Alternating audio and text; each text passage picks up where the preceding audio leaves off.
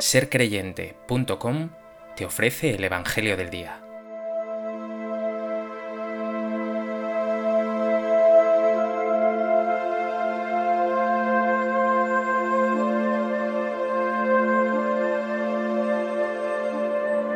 Del Evangelio de Juan. En aquel tiempo dijo Jesús a sus discípulos, En verdad, en verdad os digo, si pedís algo al Padre en mi nombre, os lo dará. Hasta ahora no habéis pedido nada en mi nombre. Pedid y recibiréis, para que vuestra alegría sea completa. Os he hablado de esto en comparaciones. Viene la hora en que ya no hablaré en comparaciones, sino que os hablaré del Padre claramente. Aquel día pediréis en mi nombre, y no os digo yo que rogaré al Padre por vosotros, pues el Padre mismo os quiere, porque vosotros me queréis y creéis que yo salí de Dios. Salí del Padre y he venido al mundo. Otra vez dejo el mundo y me voy al Padre.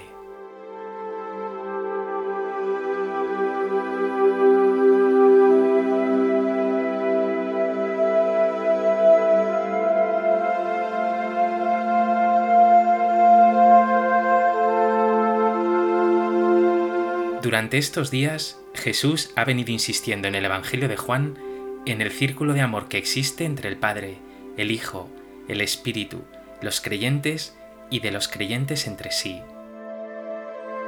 En el Evangelio de hoy, Jesús sacará de esta intimidad y comunión de vida dos consecuencias, dos privilegios. Uno, la oración. Otro, el conocimiento profundo de Jesús y del Padre.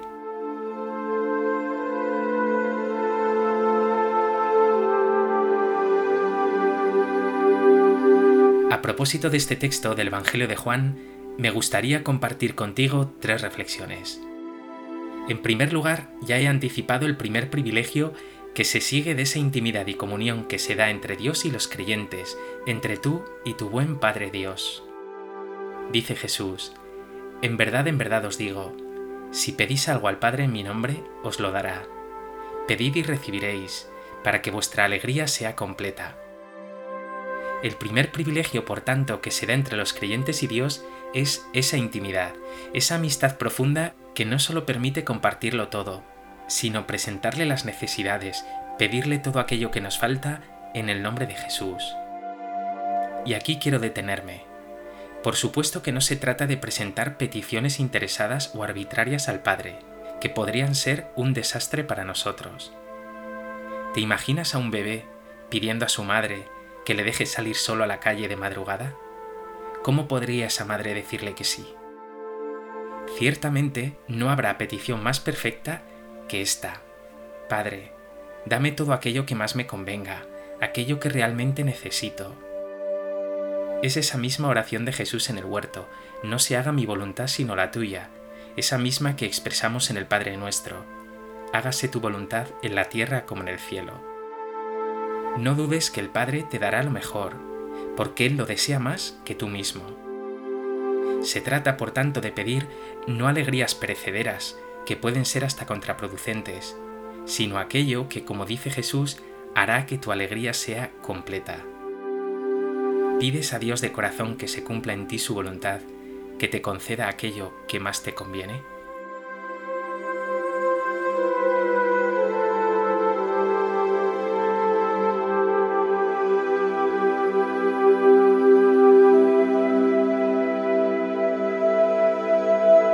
En segundo lugar, ese segundo privilegio del creyente, del discípulo de Jesús, es el conocimiento profundo que tienes de Él, de Dios. Ya lo había anticipado Jesús en el capítulo 15. A vosotros os llamo amigos, porque todo lo que he oído a mi Padre os lo he dado a conocer. Ahora dice Jesús, viene la hora en que ya no hablaré en comparaciones, sino que os hablaré del Padre claramente.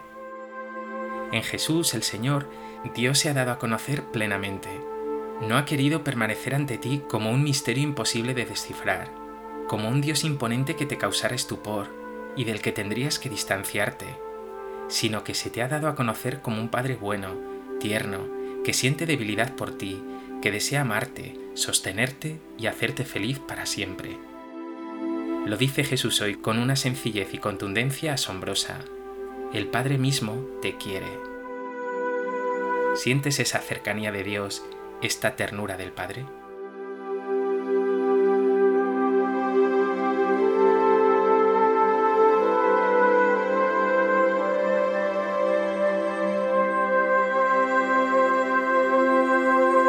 En tercer lugar, quiero seguir haciendo hincapié en esta profunda comunión, en esta íntima amistad que se da entre Dios y tú. No os digo que yo rogaré al Padre por vosotros, pues el Padre mismo os quiere, porque vosotros me creéis y creéis que yo salí de Dios.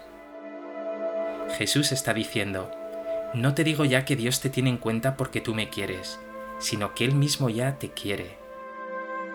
No eres amado por Dios de rebote, al ser tú uno con Jesús, eres ya hijo de Dios, tan amado como Él. Gozas de esa misma intimidad que tiene el Hijo con el Padre. El Padre te ama con el mismo amor con que ama a su Hijo.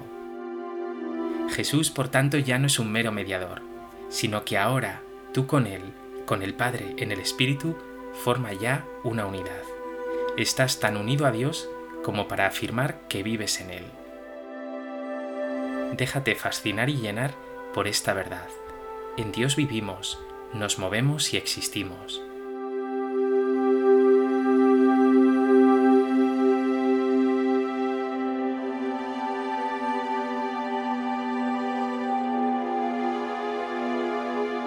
Pues que este Evangelio te lleva a vivir una relación cada vez más estrecha con Jesús y en una intimidad mayor con el Padre, a quien puedes presentarle tus peticiones y acciones de gracias, pero sobre todo decirle con plena confianza, quiero lo que tú quieras.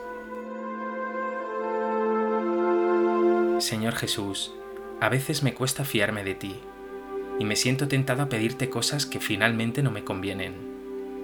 Hoy te pido que se haga siempre en mí tu voluntad. Me fío de ti, confío en ti. Dame aquello que convenga más a mí y a mis hermanos.